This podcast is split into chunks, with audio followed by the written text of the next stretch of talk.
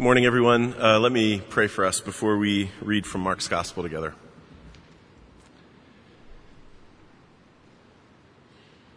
Father, we just sang together that all of your works show that you are kind.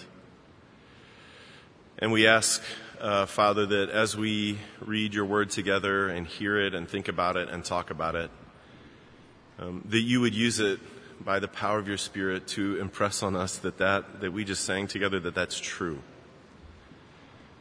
That you have loved us um, beyond our understanding, beyond our capability to even know the depth of it. Father, meet every one of us in the places where we are this morning, those of us who have faith and those of us who don't. Those of us who feel close to you and those of us who feel far from you. Those of us who are here this morning who aren't sure even why we're here. Meet each one of us and show us the grace of Jesus and change us by it. And we ask it in his name. Amen. Well, we are uh, reading Mark together, and this morning we come to the crucifixion and death of Jesus. And I feel a little bit like I did last week when we came back to Mark after a little bit of time away, and we found ourselves reading about Jesus' trial before Pilate and his beating at the hands of the Roman battalion. It is a jarring place to jump into the story. And as soon as I say that, though, I feel like that's a strange thing to say. And what I mean by that is that we talk about Jesus' death every single week that we're together. Um, it is central to our worship. We sing about Jesus' death, we pray about it, we confess it, we talk about it, we hear about it, we see it on this table that is set for us this morning. On top of that, we do all of those things here at Covenant in a building that's literally shaped like a cross, like a reminder of Jesus' death. And we are surrounded by dozens and dozens of images of crosses.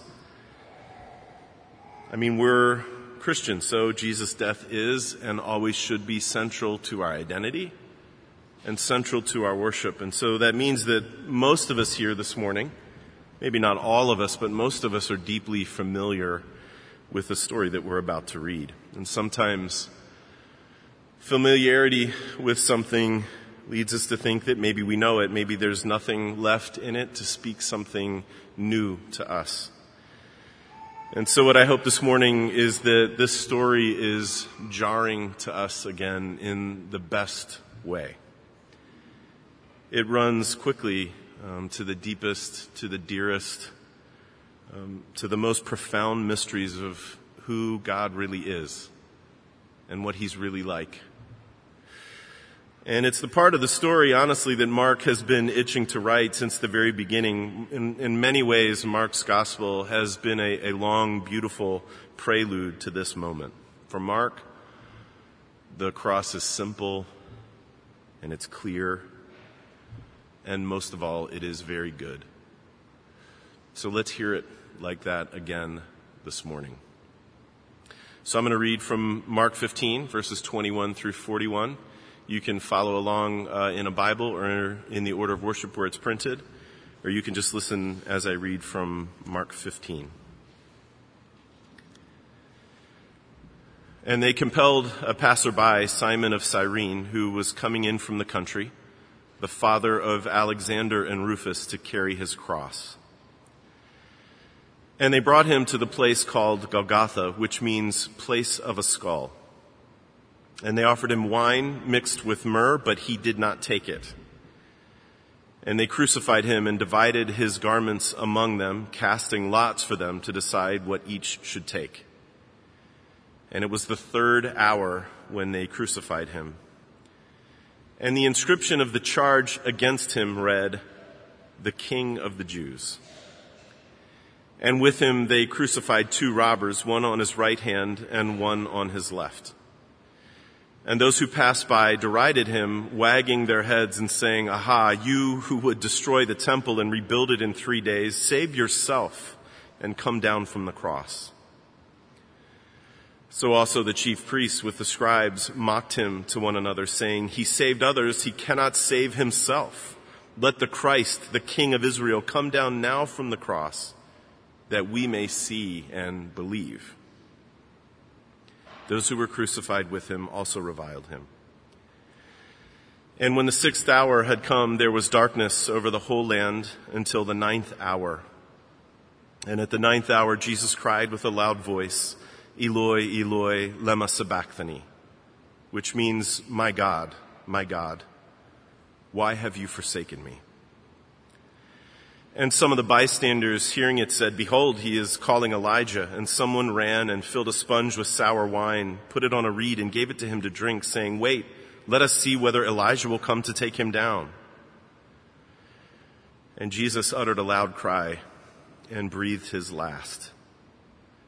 And the curtain of the temple was torn in two from top to bottom. And when the centurion who stood facing him saw that in this way he breathed his last, he said, Truly, this man was the Son of God.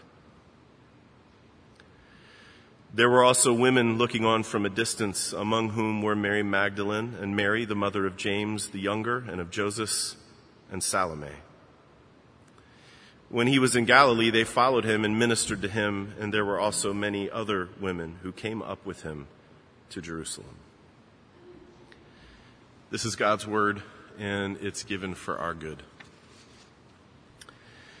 So as we start, I want to remind you of two stories. All right, these are stories that Mark has already told us. Uh, and I think they will help us see why this part of Mark's story is so good. All right, I'll just mention them here and then we'll come back to them later. The first is the baptism of Jesus.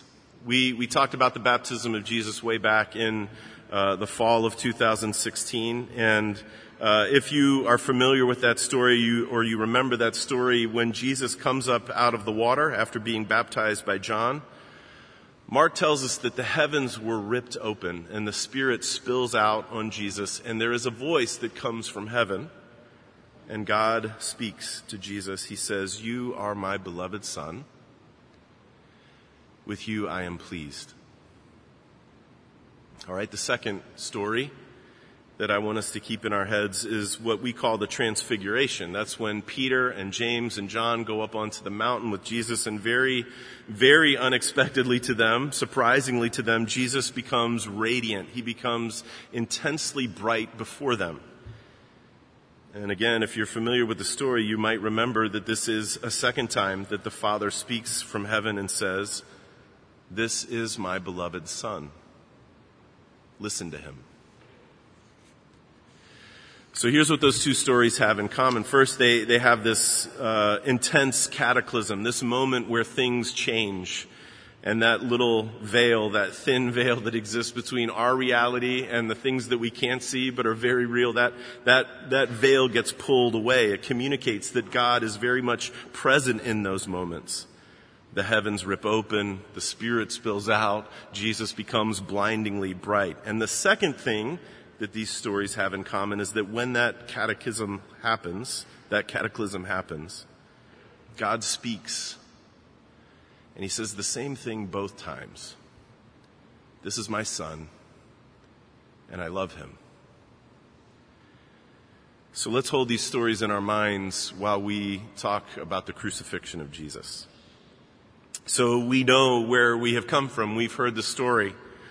Jesus ate with the disciples and after that he took them to a garden to pray. And while Jesus is in the garden, he is arrested and all of his friends scatter. Jesus is shuffled then to trials all over the city, interspersed with beatings, with mockery at the hands of the Roman centurions. And finally, before Pilate, Jesus is scourged and in the early morning hours, he is led out to be crucified. And Mark begins the story of this death march by telling us that they compelled a passerby, Simon, to carry Jesus' cross for him.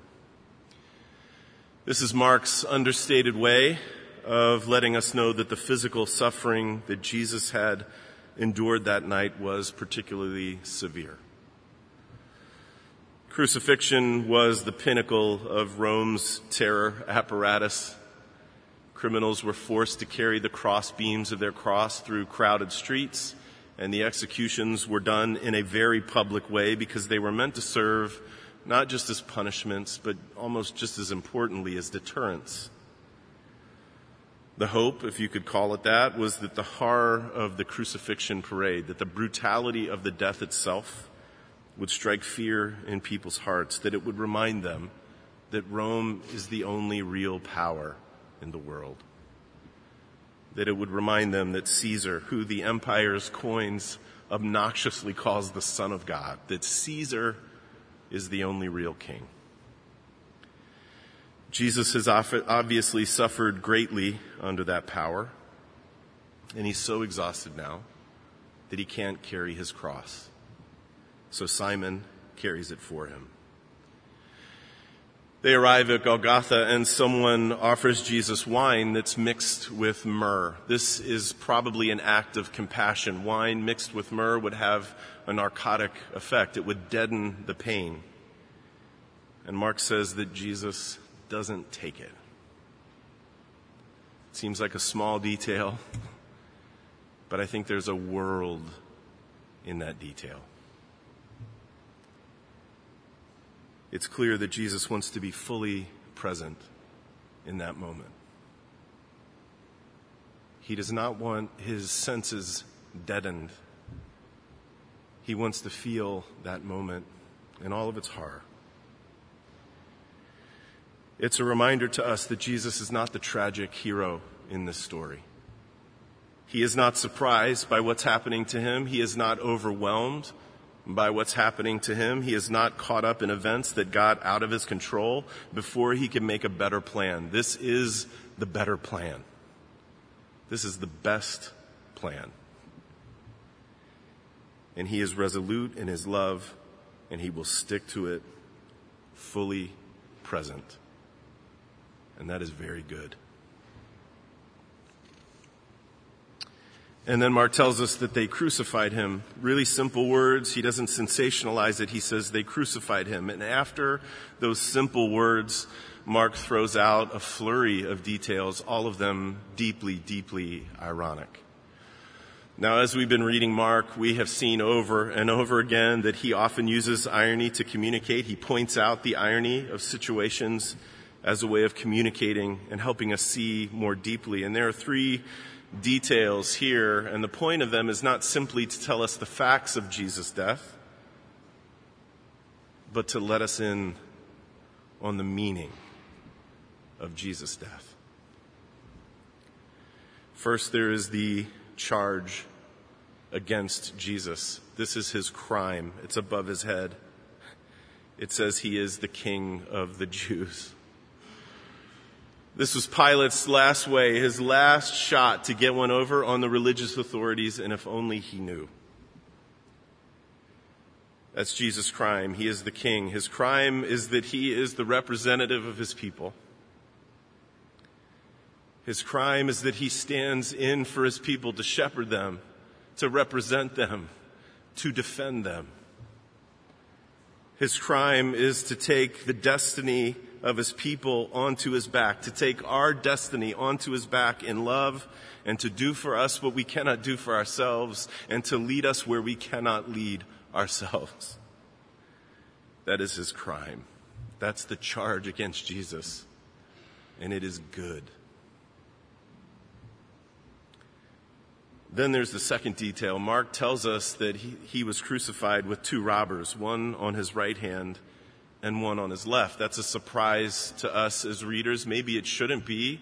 Maybe it shouldn't surprise us that this is just another day of business for Rome, but we have been focused on Jesus and now suddenly we find out Jesus is not alone there. He is in the company of bandits, one at his left hand and one at his right hand. And you can't help but ask, why would Jesus be different in his death than he was in his life?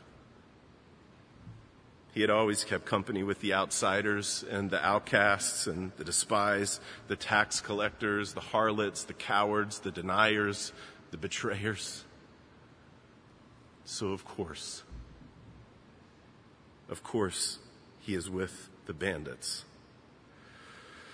And maybe we hear an echo in this. I think Mark wants us to. I think he wants us to hear the echo of James and John's silly, selfish request, the one they made before they got into Jerusalem that week. You remember what they said? They said, Jesus, hey, listen, when you come into your glory, grant that we could sit at your right hand and your left. Well, here Jesus is in the pinnacle of his scandalous glory. And we should not be surprised at all to find the guilty there with him in his glory. It's the whole point. And that's good news for people like us. The third detail, the third irony, is found in the mockery of the religious leaders. From the foot of the cross, this is what they say He saved others, why can't He save Himself? Let the Christ, let the King of Israel come down from the cross, then we will see and we will believe. Their mockery exposes what they value, and that is power. In particular, the power to save themselves, their own skin, their own interests. What they value is watching out for themselves. And in some ways, that's exactly what they spent their whole lives doing. It's certainly what they spent the last week in Jerusalem doing, watching out for themselves.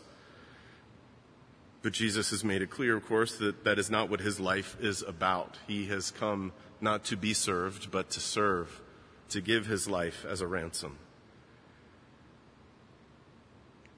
His teaching, his ministry, his way of being has been about serving. And now we see it in all its fulsome and captivating beauty. He is, while they mock him, setting aside his life for the good of others even those guys at the foot of the cross mocking him. He is powerful to save precisely because he would not save himself. He is the ransom that is available by grace through faith, even to the guys who are mocking him at the foot of his cross. And this church is really good news for people like you and me.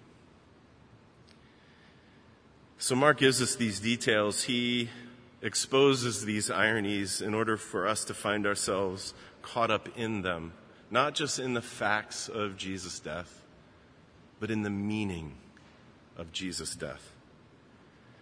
And that's not difficult to do if we are being honest with ourselves and with each other because there's big moments in our lives, vast swaths of time in our lives that are often a complex web of us trying to save ourselves, of trying to make the pieces of life that won't fit together, to tr- trying to jam them together, trying to make life work in some way, somehow. We don't say that's what we're doing, but that's what we're doing.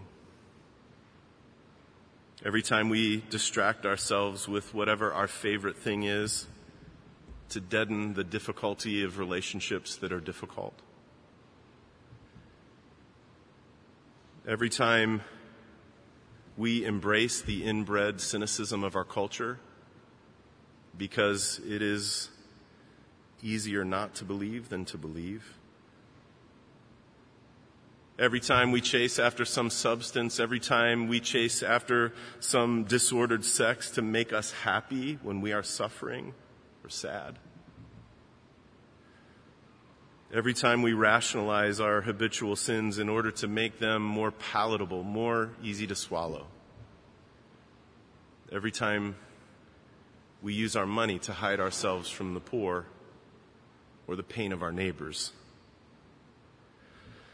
That list of self salvation schemes is as long and as varied as every one of us in here, starting with the preacher. We look to save ourselves with things that could never, ever save us. And that's when we find ourselves like Lady Macbeth with that damning stain that we just cannot wash out ourselves. And church, if we have the faith to admit, if we have the whatever faithful courage we need to admit, that's us. Then that is the beginning of some really, really good news because then finally we find ourselves in the company of Jesus in all of his glory. Bandits and robbers and liars and harlots and high priests, all of us at his right hand and his left.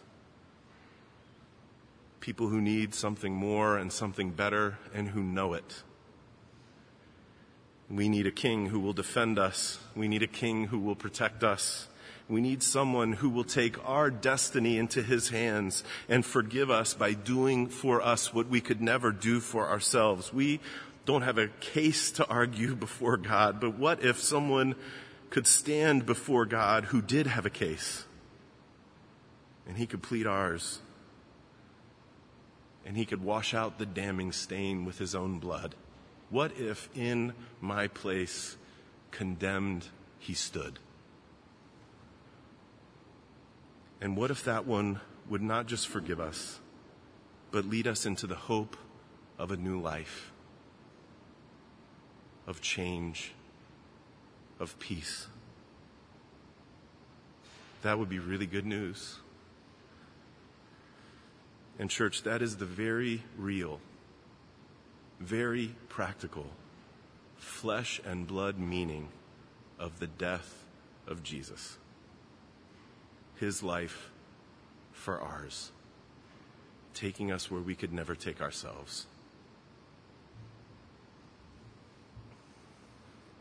So 9 a.m. hits, and darkness falls over the whole land.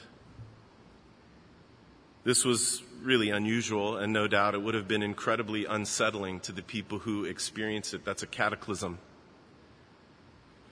And this is where those two stories that I mentioned earlier will help us understand what's going on here. In the baptism and in the transfiguration, there are cataclysms. There are these signs of light and signs of glory.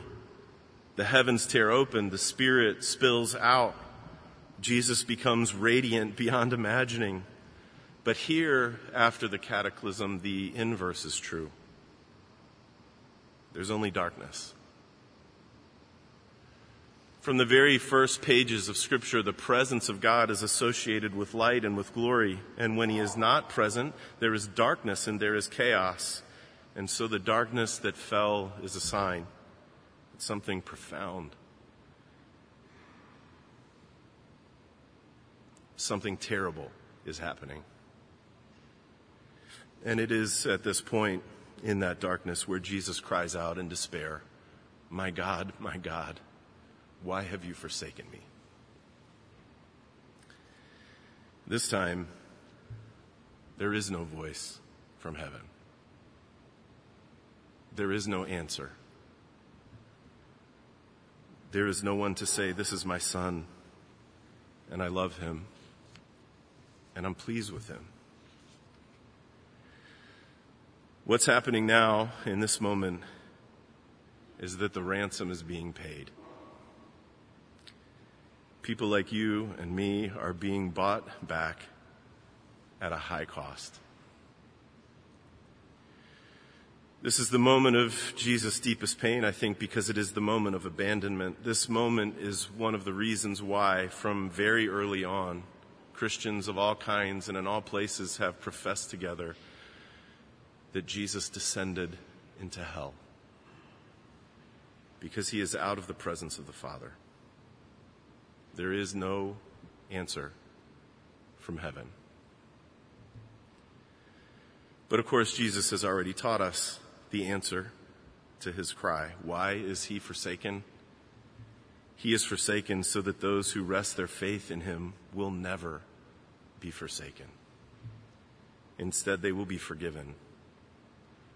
Instead, they will be given new lives that are changed to look like him they will be given a new way to live in this world. They will be given hope for the future, hope that they will see God. This is the Good Shepherd laying down his life for the sheep. He is not coerced. He is not forced. He is not manipulated. This was his glad intention all along. And it's important for us, I think. It's important for us as God's people to see that Jesus' question is definitely a cry of sorrow, but it is not a cry of despair, and it is not a cry of anger. Even while he is in the depths of suffering that transcends our knowing, the Father is still his Father.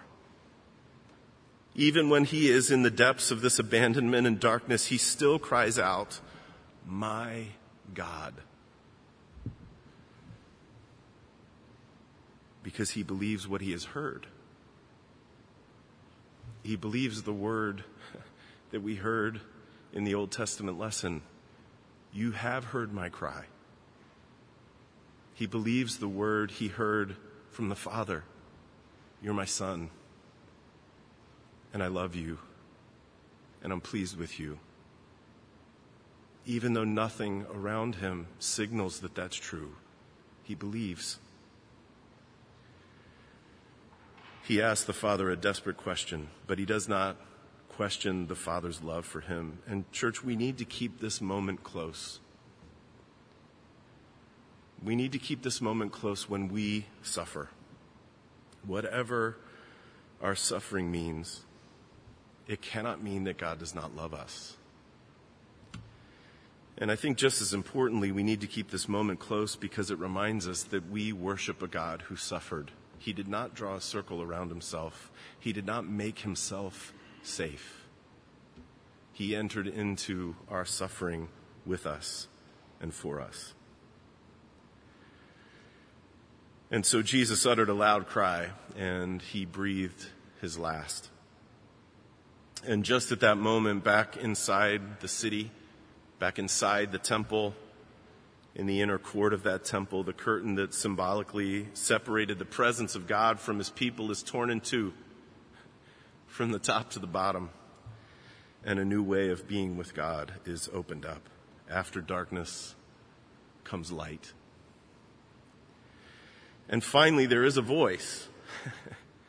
Finally, there is an answer. It doesn't come from heaven. In fact, it comes from this remarkably strange place, an unlikely place. Mark says, and when the centurion who stood facing Jesus saw that this was the way he breathed his last, he said, truly, this man was the son of God.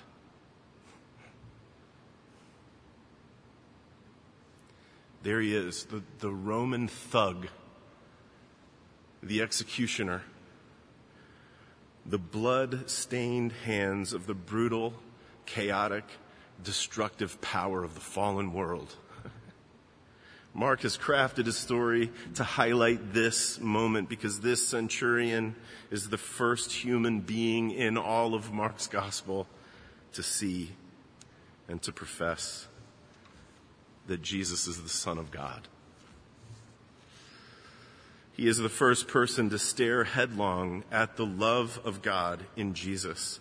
This centurion is now able to storm into the holy place that has been torn open. He saw the way that Jesus died, and through means that are beyond our way of figuring, something happened to him. He saw the way Jesus died, and that was the thing.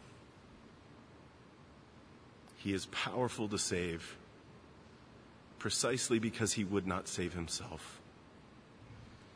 And the light broke into the deep darkness, and the deep darkness was overcome. And, church, that is very good news. He sees and he believes. And his place in this story is our place in this story. We stand shoulder to shoulder with him this morning gazing not just at the fact of Jesus' death, but at the luminous beauty of its meaning. Will we see and believe? Let me pray for us. Father, we ask that you would do whatever it is you need to do to people like us to help us see and believe. I mean, we know with our heads that seeing this and believing it and living out of it changes everything. It changes the way that we are with other people. It changes the way we look at ourselves. It changes the way we look at this broken city and world around us. It changes the way we give away our stuff or don't give away our stuff or use the things that you've given us. It changes the way we follow after our vocations. It changes absolutely everything. We know this with our head. And we ask that we would see and believe again. Use whatever means you need to on us, through us, with us, to move that belief into the deepest part of who we are. Father, do this for our good and for the good of the broken world around us. And we pray it in Christ's name. Amen.